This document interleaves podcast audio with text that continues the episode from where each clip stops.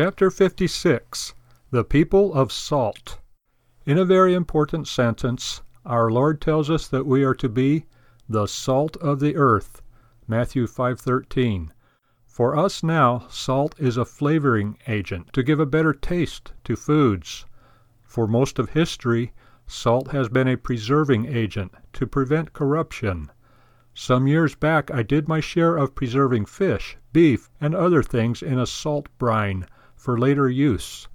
For Christians, to be the salt of the earth means that they are to preserve it from the corruption natural to fallen man. This means that they are to be active in every sphere to affirm Christ's word and way and to bring all things under his government. Our covenant with God in Christ is called a covenant of salt in Scripture. Thus King Abijah in 2 Chronicles 13:5 declares, Ought ye not to know that the Lord God of Israel gave the kingdom over Israel to David for ever, even to him and to his sons, by a covenant of salt?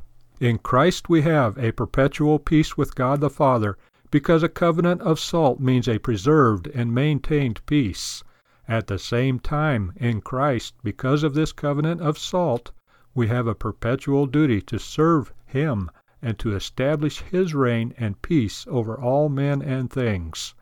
This is why, when our Lord tells His disciples and church that they are now the men of His covenant, the men of salt, He immediately tells them their duties. They are to be the light of the world, and all men must see their good works which glorify the Father. Matthew 5:14 through 16.